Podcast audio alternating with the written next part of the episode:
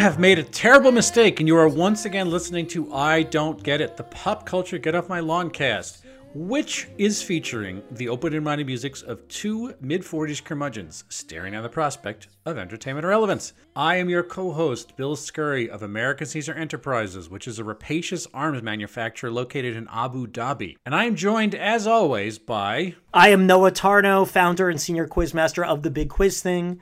Uh, the trivia game show spectacular. We do not do business in Abu Dhabi. We do business throughout these here United States, but does it really matter anymore in this world?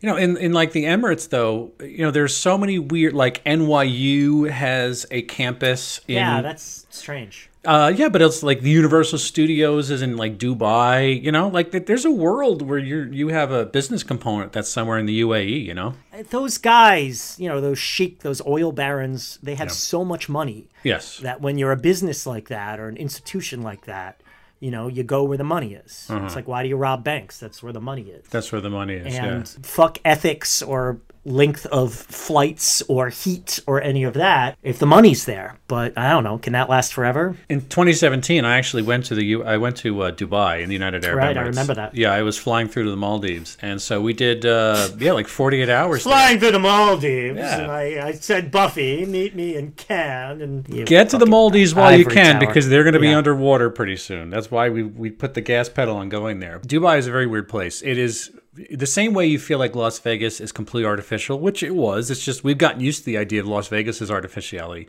Dubai is the same thing. You know, it was just a, it was a village that they just built up over the course of something like 50 years into uh, you know, there's not oil, it's all finance. It's probably being slushed through. Somehow you can build the world's tallest building, the Burj Khalifa, in the middle of sand. And, you know, like I, I just had to keep pinching myself because I couldn't believe where I was. And I don't have no interest in going back, but it was it was kind of fascinating to see a place like that. Uh, I have no interest in going there. I went to Egypt when I was 13 mm. and I wasn't in the right age or headspace to appreciate it. Uh, so I suppose I'd go back, you know, if business took me there. God knows when that would be. I don't know. I just, you know, my, my I wife feel like the art, like I, I find Vegas unnerving enough. I only like Vegas for business. Yeah. I, f- I find Vegas unnerving enough. I can only imagine when there's no aspect of the culture that appeals to me at all. I just, yeah. I don't know. You really got to drag me to the UAE. I no, it's true. Nothing of value to, for me there. My wife felt kind of uh, insecure and a little unsafe because, you know, she just didn't understand how, if it was obvious that she was a Jew, she didn't know how that kind of thing would go because they really your wife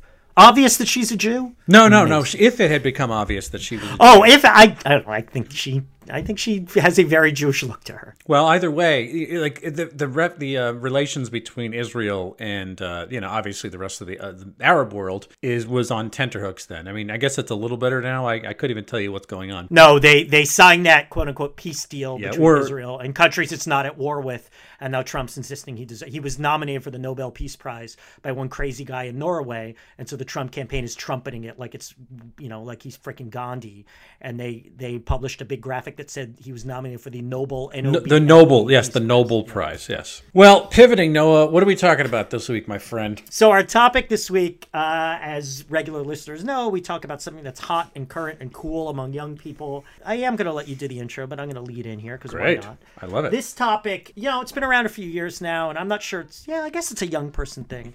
And I think the news hook here is at the beginning of September, there was an article in Variety about it. We're talking about Patreon, which is a website, web platform that enables uh, creatives who create and distribute on the internet to monetize their wares. And the Variety article stated that they raised a new round of funding, $90 million.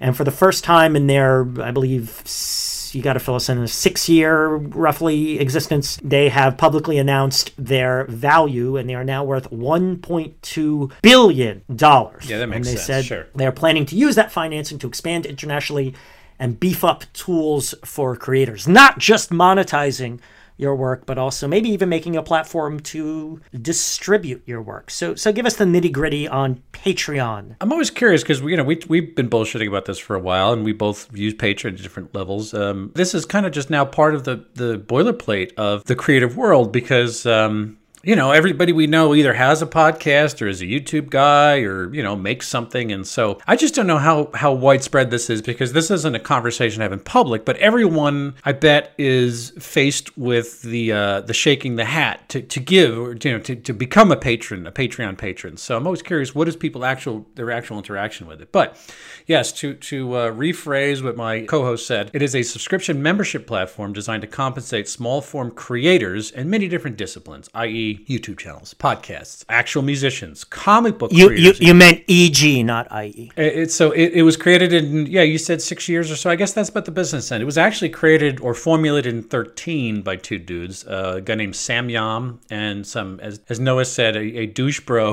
with a shitty beard, guy named Jack Conte, the latter of which he was a musician looking to design a compensation scheme for his own YouTube videos. So by 2014, they were distributing $1 million per month aggregate to all their creators. And so by, by 2017, that jumped up to $100 million.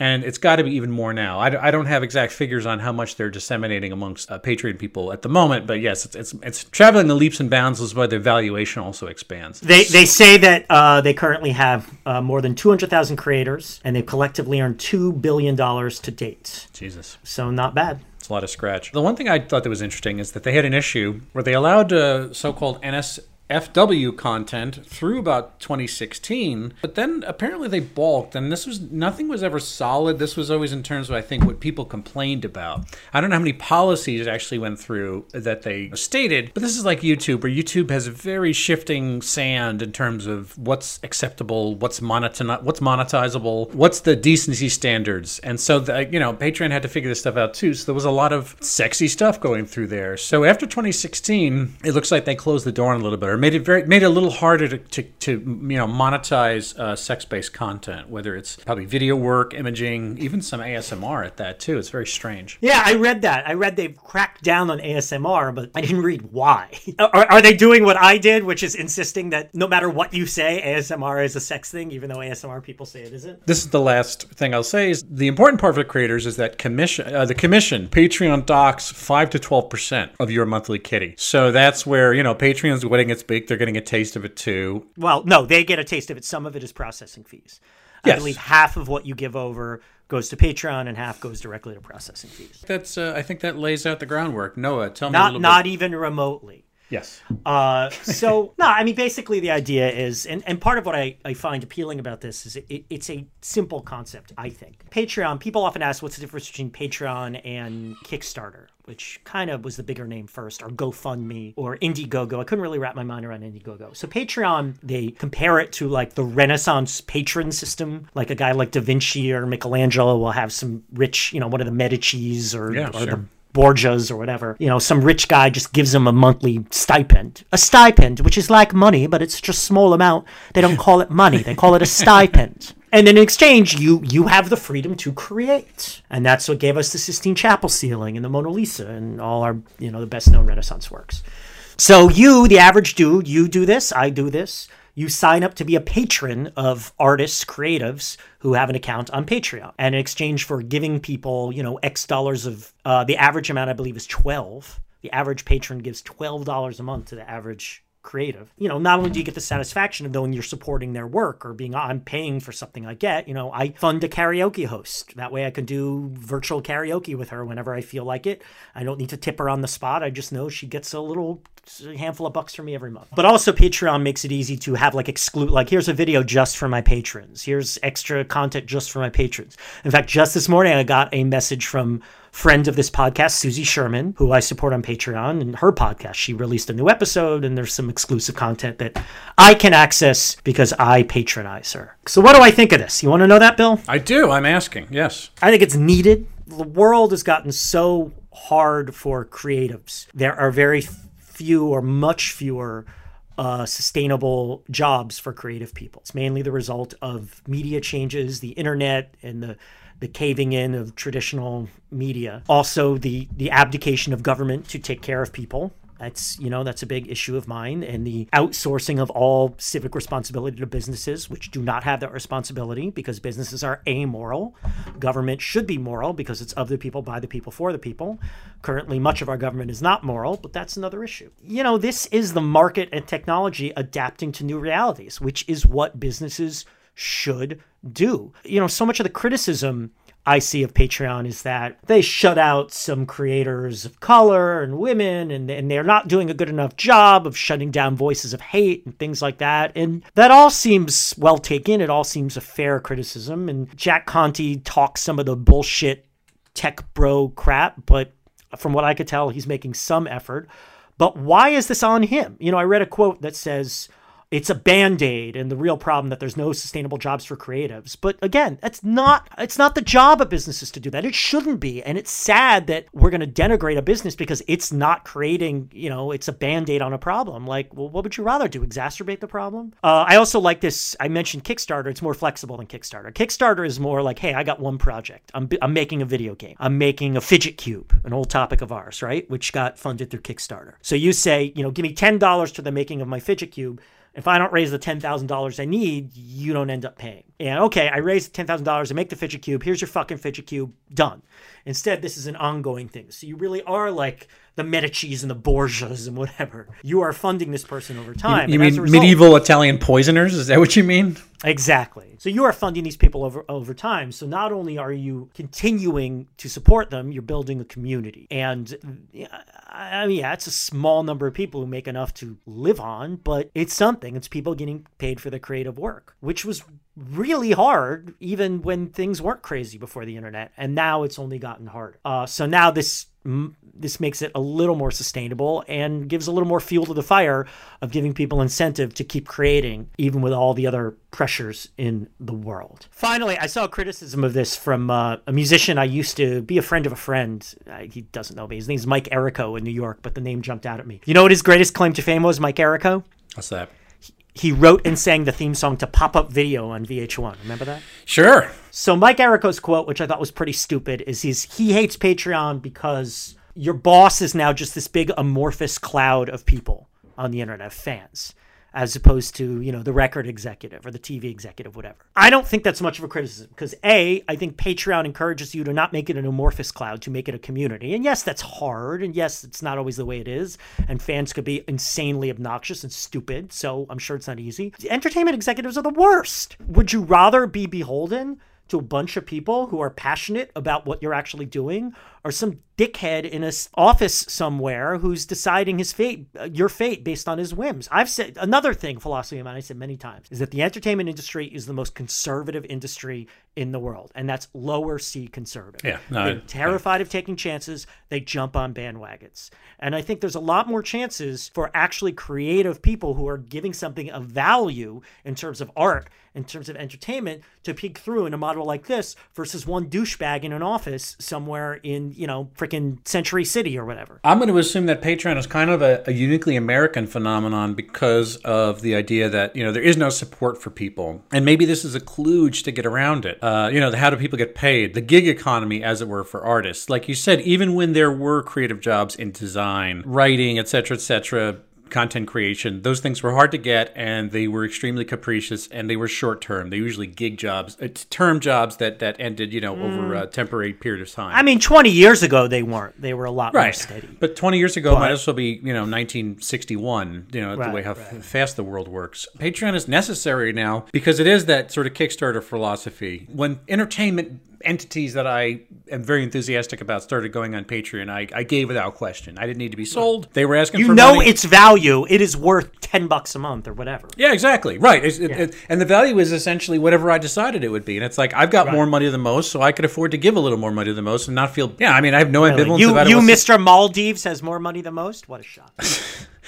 Uh, I send everyone to the Maldives. Everyone on Patreon, I give them a trip to the Everyone Maldives, uh, front of the front of the front of the plane, first class. It'll it'll fuel their work. It'll inspire them. Kickstarter was that idea that you know you you were paying for something that you were going to get. You were, you're paying for it up front before it was delivered. Rather than going to a store or seeing it made, you were part of the production team of a movie or an album or an action figure or I don't know, something, a prototype. A lot of weird things came out of Kickstarter and know, it has that kind of funky anything goes that made it feel fresh. Patreon kind of goes down to something that's a little more normal where you're you're looking at, you know, channels or media. Essentially media is coming your way through. And not that there aren't physical there isn't like what do they call it? fulfillment uh, of things you get the, you know, the, the baseball hat, the fucking physical media, all that shit shit, uh, whatever it is that these people come up with as their as their you know user benefits. My Patreon diet is is podcasts. It is uh, a, a, a, lot of YouTube channels of different kind of media. Some of it's entertainment. Some of it's things like ASMR, like we talked about. I mean, I would never want to get into this game because I do see once you cross over the threshold, if your art then becomes beholden to patrons, you're not just doing your own thing. You are in fact trying to get more patrons involved and also make happy the ones that you already have. So you, either they continue to support you or even up their ante each month. So i mean i've seen the art change from some of these people doing youtube channels. They, they become more porous or more permeable by the outside words. And yeah part of that is the community that comes in there where all of a sudden the work is affected you know heisenberg principle by the people who are now looking on it because you know you have a relationship with your fans. I mean that's all off to the side i think. is that is that such a bad thing though? No it's not such a bad thing thing. Right. You know, the, the bad I, thing is sure that, that, that might be a good thing. Yeah, I, I, was like, I like Patreon. The bad thing is that we need it. The bad thing is is that other, people might go hungry otherwise. And the, the, nice thing is this isn't like getting stabbed as an Uber driver uh, or something like some. You know, some of the the yeah, worst. The risk is a lot lower. The big game uh, that America is playing with the gig economy taking over for traditional employment and the gig economy being unstable from day to day and nobody knows how much money you're going to get and there's no benefits, there's no health care, there's none of these things. So it's essentially like all over again, except, you know, you get to say, I get to drive my own car and make my own hours. And it's like, yeah, but, you know, you're chasing after the, the brass ring. You're not going to get anywhere near it. The problem is that there's a world where Patreon isn't just me paying it. Now these people are living off of it. But at the same time, at least if they're going to live off of something, maybe it's, you know, their movie review channel. Maybe it's their ASMR channel. Like that probably is a little more personal to them than just being a driver to bring some douchebag to the airport. And it's putting creative work into the world, which we need. Yeah. And it's hard to justify when you have to scrape every minute of your day to merely stay alive, to keep fed, and to keep fascism at bay. I think you intimated this at the beginning, but some people are actually wealthy off of Patreon. Now, it's not a whole mm, lot. I, am not sure it's wealthy. That's a small percentage. It I is. will say this compared to YouTube, that pays out to some of its. I saw some stat, the percentage of millions, YouTubers millions, a, a solid, yeah. yeah is is 0.1 percent. Yeah. Know, the average YouTube creator, even with a lot of views, gets you know dollars a month at best. Yeah. And you got to hustle for views. I saw quotes from people who love Patreon saying, I don't have to hustle for views. I just put it out there and I know that the check is coming from my fans. And if they like it, they'll keep paying me. I know of one channel. It's these guys out of uh, Milwaukee. This, these guys named Red Letter Media. Uh, they do kind of acerbic, wacky, ironic movie content and they're hardcore cinephiles, uh, and they're also these Midwesterners who have a very droll sense of humor. They're double dipping. They're getting the YouTube thing, and they're also they have a patron going too, so that they're clearing hundreds of thousands of dollars a month. But yes, that is very Are rare. you serious? Hundreds of thousands. Yeah. Of do- okay, well maybe I'm wrong. Well, again, you're talking about wow, that is that is the one tenth of the one tenth of the one tenth of one percent of people on this thing. You're there are very few of them, but it's like I happen to be patronizing these creators who have gotten very rich off. Well, let's say very rich, certainly in a Milwaukee sense. You know, they've gotten rich doing exactly what they want to do. But I, what I wanted to do, Noah, is is go back to the '80s again, and we're we're gonna, we're to discuss Karen Finley for a minute. You remember who Karen Finley was, right? Yes, yes. She was a, she was a performance artist. Yeah, performance artist. Right. right okay. She did this shit back in the. She was getting money from the NEA, which I know a lot of people right. probably remember or they don't remember. The thing called the National Endowment for the Arts, which I think is still a thing, but it is pretty. I think it still exists. I'm sure it doesn't do jack shit right now. It looks like a it looks like an elephant graveyard now. I think it's just bones in the savannah somewhere, as opposed to what it was up until the 1980s. But Karen Finley was this artist. Forgive me if I go on a little, uh, uh, you know, reverie here, but Karen Finley would get her form of performance artist. She would get naked. She would roll around on a tarp in honey, yeah. covering yeah. her body, and she would pantomime sex in front of a crowd of people in a small theater. Yeah. Karen Finley got money from the government until like Strom Thurmond and Jesse Helms, these fucking criminals, these fucking well, her and uh, Mapplethorpe was the big one that they were upset about. Yeah. Jesse Helms hated Mapplethorpe. Mapplethorpe was a gay photographer who photographed yeah. naked, muscular. He was at he was out of New York. He was in Manhattan, and yeah, it was it was erect cock and bull whips up people's asses. And Jesse Helms was was a fucking sleepy eyed, crazy ass Christian demagogue from the heart of Piedmont country, North Carolina. And it's like Jesse Helms was in charge of the NEA and managed to poison the idea of the government giving any money to the arts. So you yeah. start off in the late 80s with this, where it was like, oh, okay, so we're just paying attention to the fact that there is this uh, conservative moral, uh, uh, you know, the, the so called moral majority is pushing at anything that they think is, is unchristian. Okay, it was small then. We were able to ignore it and just think of it as like this is ridiculous. We can we can marginalize Jesse Helms and Strom Thurmond. Then it's like if you follow the through line, you're where we are today. We're fucking NPR can't even get money, and this is the idea that it became like a crime. First of all, like taxation is theft to these people, and giving money to Jeez. right giving so uh, so obnoxious. They think taxation is Yeah. theft. Where the fuck do you think your precious military budget comes from, dickhead? something as innocuous as as the as NPR is getting most of its money from non uh, state sources today because they've threatened it so often that they the, the right wing you know conservatives in America think that oh we're going to kill anything that uh, is somehow critical or honest. You know you do have this tide and it's like I, we're talking about corporate things but there's also a big you know sociological United States sea change oh, just over the course of the last 35 years in terms of what is worth money and what is not. And so other countries have sponsored, they have, you know, grants. Like Canada has this, Ireland has it, UK has it, the Netherlands has it, other places in France has a lot of it, Belgium has a lot Canada of pays for the CBC. There was Yes. a great sketch in the Kids in the Hall 30 years ago. They explained how your tax money pays for Kids in the Hall sketches. It was hilarious. Art has been, you know, this this is where art is diminished, and art is thought of as not just being a waste of time, but in the beginning it was like something sinful, something anti-American because it wasn't just, you know, working in a fucking factory or coal mining.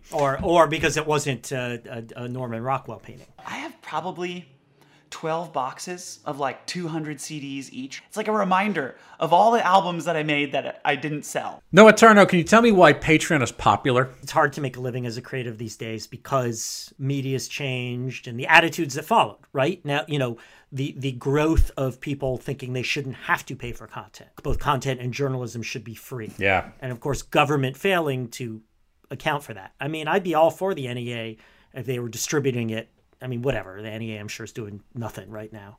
People are never going to stop creating art, and it's making it easier and better for people to create art. Also, they improved upon the Kickstarter model, they improved upon the YouTube model of paying creatives. It seems like it's a simple product. I, I read that variety thing like, oh, they're going to use that money to, you know, are they going to start doing a thing, especially with COVID? Are they going to start, oh, this is a platform. Do, you know, host your virtual concert on your Patreon page. You know, I do wonder if it would be a case of getting beyond the simplicity, the easy to understandness, that's a great word, of its mission and making it, you know, this is a problem I think Facebook has suffered from some is just making it so complicated that Patreon becomes more than paying people. They they get greedy and they want Patreon to be all arts.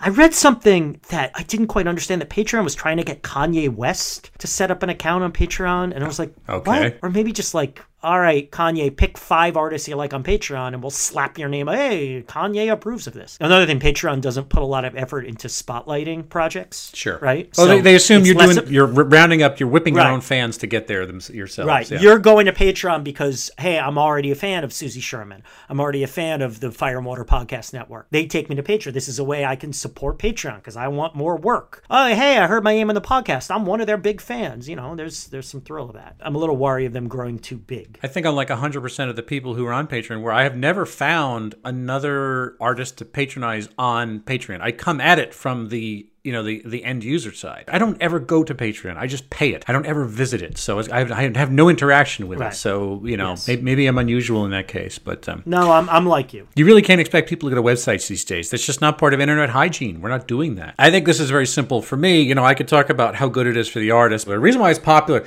with this guy pointing two thumbs at his chest is is, is because it on a very democratic way to conjure the image that you you know you said it allows me to compensate art that I love in a way I never could before. You know, I don't expect a relationship with the creators. I do. Fuck that. Return my phone call, man. My personal thing is that I just want to patronize the art. I don't want to change it by my inclusion. I want you to do the thing that you're doing the way you're going to do it because that's why I'm patronizing. I'm not trying to project my own thing on it, nor do I want you to ask me what I want. I want you to give me the thing you're doing. I'm already, you were doing it before I got there. I will just pay for it now. I like it as is. If it encourages somebody to think I could keep doing this channel a few more times a month, I'll put out a few more videos and they're more enthusiastic to do it for whatever reason. I think that's great because yeah, I too live on YouTube. I've made stuff for YouTube. I don't ask for money from it, nor do I need money from it. I appreciate anything that gives a creative, a real ground up creative, the wherewithal to keep going at it and make something that is intimate, something that is interesting. You know, I get to actually give them money, which is great. I love that feeling. It's like, let me give you, you know, $5 a month or something like that. And it's like, that's not hmm. that much money considering how much joy I get out of podcasts, how much Absolutely. joy I get out Absolutely. yeah. I'm not going to give Patreon this credit, but I feel like things have gotten better in recent years. And this this might be another silver lining of COVID. People are getting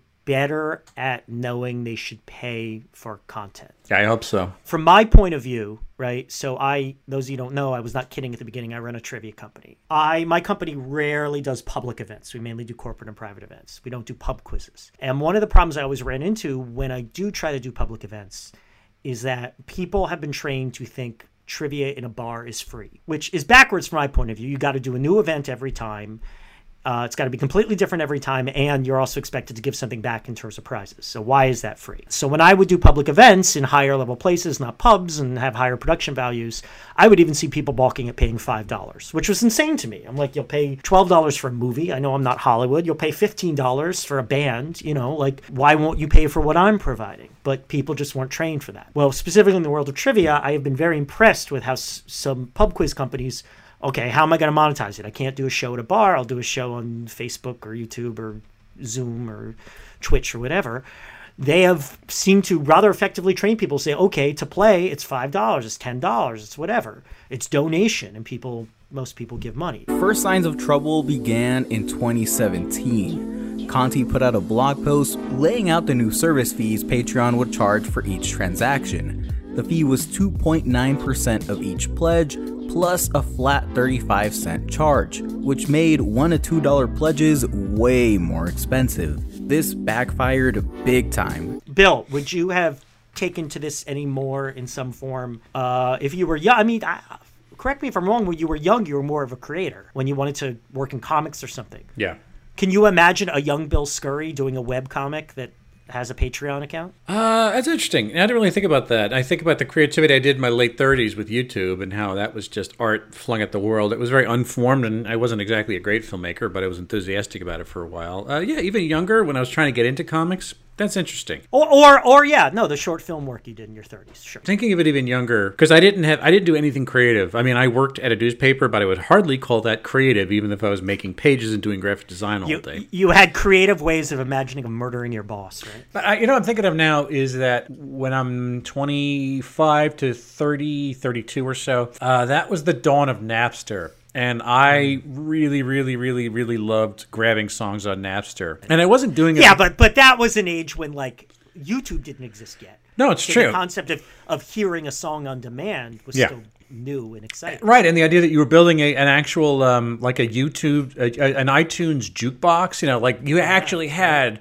media in front of you. You can scramble every song. Yeah, it was the wild fucking west. It was great. However, it was still based on the idea that Sean Parker was giving you the ability to steal and bypass creators, and that became a big problem. You go to today, you know, like you've told me that the comic book sites, there are scanlation sites or scan sites where uh, comic books have been bootlegged and people download almost as many comics as are bought. The comic book industry has a really bad ratio problem of the amount of stealing to the amount of uh, paying. The torrents are filled with, you can get whatever media you want, you know, and there are some instances where I'll say there are movies that are completely out of circulation. The only way to get it is peer to peer. And I really feel less guilty about that because there honestly is no way for you to pay money to get something. And so I can't feel bad about, you know, if, if it's been out of circulation since 1980, this is the only way I'm going to get it. And I'm not stealing from anybody by taking it. But if you are grabbing the Trolls movie and bypassing Universal, you know, like then you're just being an asshole because, you know, they're here to take your money. I get it. Don't be a dick. Pay for the art that you take, you know. And the same thing with music. It's like some of it's the refusal to pay and some of it is the inability to pay. You know, and I, I can't comment on that. I get it. That's a whole different stress I don't have in life. You know, whatever the um, impetus that you have to kind of like take art without paying for it, you know, you have to interrogate why it is you're doing that if you're not paying for the art you take. So my point is, though, is that when I was younger, uh, it was more gray rather than black and white. It was easier to take things and it was quicker, it was more rapacious without having to pay for it because stuff was just out there on a platter. So I don't know if I would have liked Patreon more because I was not in the habit of doing it. All right. Well, I'm going to answer this question from the opposite point of view, not as the patron, but as the Patreon account holder. The creator, the creator, yeah. Do you know what I'm going to say here? Actually, I don't. Can you guess what I'm going to? So in my late 20s, I would have set up a Patreon account to monetize Curtis Scagnetti. Sure. So those of you who don't know, when Bill and I first met, I was doing a I was quote unquote a comedian. I performed under an identity. I did this almost absurd Dadaist act. I really met you, Bill, because your wife was a big fan of it. Yeah, I, I, I met, I met you the very first night I met my wife at the same gig. So wait, you guys met online, and your first date was you came to her gig at Sweet Caroline. Yeah, exactly. At Sweet Caroline. Sweet Caroline's oh on Theater. Row. Yeah. On, on uh, restaurant yeah. restaurant row wow. restaurant restaurant row, row yeah. right. So anyway, I did this weird character. It was very much enjoyed and a lot of fun in the weirdo Lower East Side, although that was Midtown comedy circuit and had it had no potential beyond that. But eventually I stopped because it wasn't going anywhere and I wasn't making money. So I imagine if Patreon had been around then and also like, you know, easier to make videos and edit videos and whatnot, I would have made short films or whatever. I would have tried to patronize this act that people seemed to like, but they didn't make any money. Now, everyone who liked it was crazy and had no money, I guess, except for your wife. So I would have made no money. It wouldn't have been enough to sustain it. So probably would have only kept me going for another six months or so. But I would have tried. As someone who, in the past, in in my younger days, did have a creative project that felt like it was flourishing. I was certainly putting a lot of effort and time and work and thought and creativity into it, but it was bringing in zero dollars and zero cents. I could definitely see, and especially partially because Patreon makes it so easy and so straightforward, and that has always appealed to me. Well, it would have been that would have been the milk of human encouragement, which you, you also were not getting. Uh, you know, like if, if you could have, generated... I was getting it from the weirdos at Janice's show. I yeah. wasn't getting it from anyone who pulled any strings of any power. That's what I'm saying. It, it wasn't. It wasn't enough to continue. And I'm not saying I should have, but I wasn't. Patreon is a membership platform that makes it really easy for creators to get paid. We're using the idea of patronage, which is actually a really old idea. Does Patreon bring the apocalypse to us at all? No, I mean, yes, it might be a band aid on a bigger problem, but, you know, that's not the apocalypse. One thing we haven't talked about is, and some people might confuse Patreon with GoFundMe. And GoFundMe is a similar crowdfunding platform, crowdsourcing, crowdfunding, whatever platform. But for whatever reason, GoFundMe seems more focused on, hey, my kid has cancer. I need to pay for surgery put in five bucks and maybe oh, I'll be able to Jesus. afford the surgery. That's ghastly, right? Yeah, yeah. That's a sign of the apocalypse yeah. because that is that's not what the market should react to. That's what government should react to. I'm fine with the market react. Yeah, sure. I'd love the NEA to be robust and all that. Partly because it bypasses the only the Karen Finleys and Robert Mapplethorpe problem. It's more about what actually serves people meets them where they are. This only is a sign of the apocalypse if it's literally the only way for anyone to make any money. If it goes beyond creative, if it goes for any work thing, if the idea is you never pay directly for a service. Well, why should I pay you? If someone says to me, why should I pay you for doing a custom quiz show? Don't you get money from your patrons? Right? Yeah, yeah. I, I don't know. Maybe that's insane, right? Maybe that would never happen under any circumstance. I, I, well, you say that, and then these things happen within five years. You know, weird shit happens every fucking I don't day. Know. Well, that's that's for sure. It could be a step in that direction, but I think a lot of other things are more robust steps in that direction. And this is at worst slowing down the slide to the apocalypse. How about that? Yeah, I think you're right. The disgusting part of this is thinking that payment for art is non-compulsory, that is voluntary. And I know, well, we, but this is changing that attitude, right? This is changing that idea. It's incentivizing a change in that attitude. It is, it is, but it, it's still like you can still get the art you can still get the art. I'd say 75% of the art still comes at you for free, with a 25% back end in most cases of things that are exclusive to if you pay for it. For, for the most part, people aren't like putting their art behind a wall. One thing we haven't talked about, which I, maybe people are thinking of, is OnlyFans, which is the sex work alternative to Patreon. OnlyFans is a way for, you know, I think it's mostly female creators. They perform on a camera strictly for subscribers. None of it's free. They don't put any of it out there in the world. You're paying direct directly for a show almost being right at your eyes and has a very customized experience. Now, I have no experience with it. I just know it as an entity that's popped up. But yeah, this isn't necessarily sign of the apocalypse. As much as people paying for art is voluntary, th- th- at least there's a way in which it's being made and streamlined to do it. And again, I'm happy to pay the amount of money that I'm paying. Is Patreon even right for you? Now, I'm not going to name names, but in the past year, I have seen a lot of people jump onto Patreon with the expectation that it's essentially just people giving them money to be creative. They don't have a clear project in mind, nor a body of consistent work under their belts. Is there anything about Patreon that makes you jealous? Uh, I'll tell you so here's something I had at the beginning of this. Noah, when when you pitched the show to me and we were designing it, we came up with you know we did a couple yeah. episodes and put it out. I had this this ping in my head that one of the things I wanted to do was sound as podcastery as possible.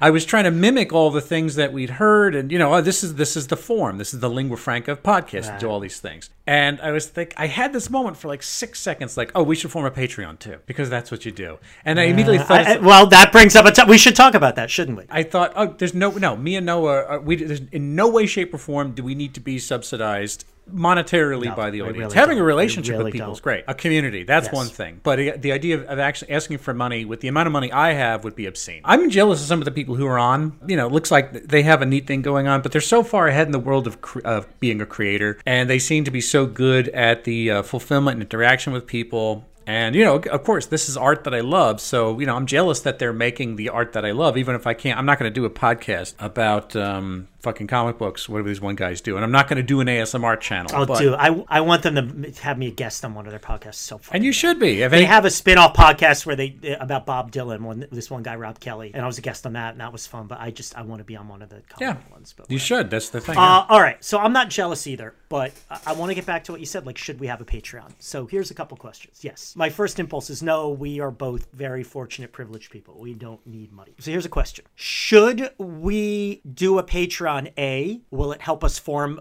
A stronger community because I feel like we have a little trouble with that, or is it not worth it, or will it have no effect and not be worth the work? Or B, and I'm curious if anyone does this, should we do a Patreon and say we're not going to keep the money, we're going to give it to some cause we believe in? um, Are there people on Patreon raising money not for themselves but for charitable causes? Well, I imagine that in a, in a gigantic universe filled with planets, at least one has to have life on it, and also in the landscape of the internet, at least one patron must be doing that. Must be doing their art to generate donations via Patreon. Uh, it's possible. Hey, let's form a community. Let us know what you think.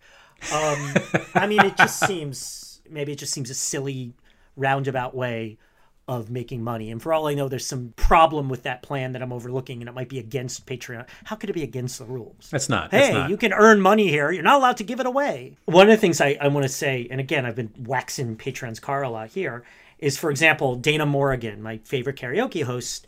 I've been patronizing her in COVID, and she does, you know, public events on Zoom twice a week, and she's figured out the system. It's actually pretty fun, and I try to go at least once a week. Also, when I used to see her in person, I'd, I'd always put a bunch of bucks in the in the little tip jar and whatever. yeah. But I like this because you know during the events, oh, I should tip, blah blah blah, go to Venmo, whatever. It's not that it was hard. It's just there's something about it. I like it better to set it and forget it kind of thing. Well, I don't need to tip you. I'm already taken care of. Like I appreciate that. I like Dana. I believe in what she's doing. It would break my heart, even if I were to skip three weeks because I'm busy. It would break my heart to hear she's shutting down. So now I know, like. I don't have to go to keep supporting her. There's a lot of value to this model. I'm sure it doesn't work for everyone, every patron, but I like thinking I'm her Medici, I'm her Borgia. Let me uh, finish off our show, Noah, by asking you uh, about the Felonian scale. Uh, where does Patreon fit into our own homemade scale here? So it's pretty high up. I think a few weeks ago we talked about Reface, Mm-hmm.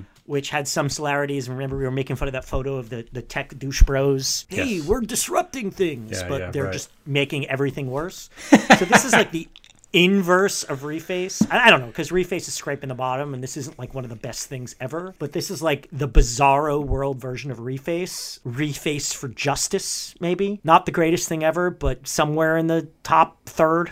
How about that? I would put this up with a metal straw because, uh, first of all, it's something, Really? Wow. something I actually use, but not every day, and you know, in one specific interaction with it. But also, what it means. It's something that I can do to use one less piece of plastic. You know, and I could bring it with. I could bring it with me, and it travel. Well, nobody goes anywhere now, but in theory, if I was actually going to places, I'd be using a metal straw. And this too is a way that I could take my money and put it exactly where, other than the, again the little bits and pieces that that Patreon themselves they're wet in their beak. I know that the money's going to these people, and you know I could at least feel good that I am keeping them staked for whatever whatever small gesture that is. I'm I'm one little grain of sand in a big dune. Yeah, I mean it's not it's not helping. It's not literally saving the turtles from getting a straw up their nostril, which as the metal straw would do. You know, in a metaphorical way, in a figurative way, it is a little bit of that corrective. So I'd put it to the top of the scale that we have here. All right, gi- give me the uh, give me the cue to bring it home. All right. Here's the cue to bring it home, all right? If you would like to find past episodes of our show, look on Spotify, look on Apple Podcasts, look on SoundCloud, Google Play, and and Stitcher. Tweet to us at Noah and Bill Show. Write to us, no and Bill Don't Get It at gmail.com. Give us a review. That's how people find podcasts. Please, we beg you. We beg you. we need a community, he's right. And tell us and tell us seriously. Like no shit. Like do you think that's a good idea? Should we start a Patreon? We we will pledge right now.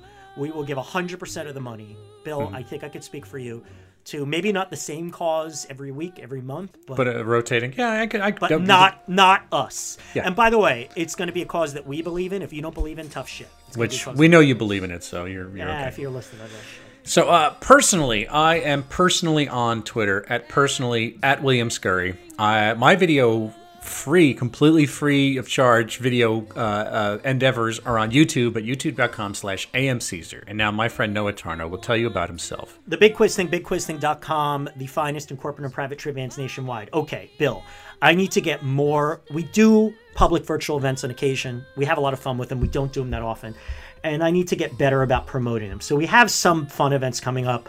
Uh, October 7th, we team with New York Historical Society in honor of New York Comic Con to do a DC versus Marvel edition. That's going to be fun. That's October 7th. And uh, we're also doing an event with New York Historical Society in November. The date is November 18th, the big 90s quiz thing. That'll be a lot of fun. Then on October 15th, uh, I'm teaming up with a great charity in Connecticut, 4CT, the Connecticut Coronavirus uh, Charity Connection, maybe Connecticut COVID Charity Connection. Uh, just a public event for them with a focus on Connecticut, but a wide variety of stuff. That is open to the public. Um, this is a once in a lifetime event, people. Actually, no, it's right. not. It's many, doing, many times in a uh, life, but te- still. Many times. We're teaming up with the Peabody Essex Museum in Salem, Massachusetts for a uh, Halloween season themed quiz. That's happening October 8th. Um, you know, by the way, I'm hosting the 4CT one if you if you want to say hi to me. So that's October 8th. Now, I'm posting most of these on Facebook. We don't really post them on our website because they happen so rarely. So those uh, are the public ones at the moment. A few others uh, that are semi open to the public. Oh, we're teaming up with Brooklyn Bridge uh, Park Conservancy for a film quiz on October 29th. I'm hosting that one as well. All about movies with a focus on past films shown at Brooklyn Bridge Park over the last 20 years. This is their 20th anniversary season. So, uh, you know, best to check us out on the the Zuckerberg portal to hell, uh, Big Quiz Thing, or BigQuizThing.com. Hire us for an event. And yeah, we're not good at promoting those public events. I admit, I got tired of marketing for public events. Now I just kind of leave it up to the people who hire us. But you know, check us out or, or write to me directly on Facebook or Twitter. I'm at Noah Tarnow, and you know, I, there aren't that many of you out there. I'll talk to you personally. I don't mind. Uh, BigQuizThing.com. Thank you. So until uh, our next episode, uh, whatever, we don't get it. A production of American Caesar Enterprises 2020.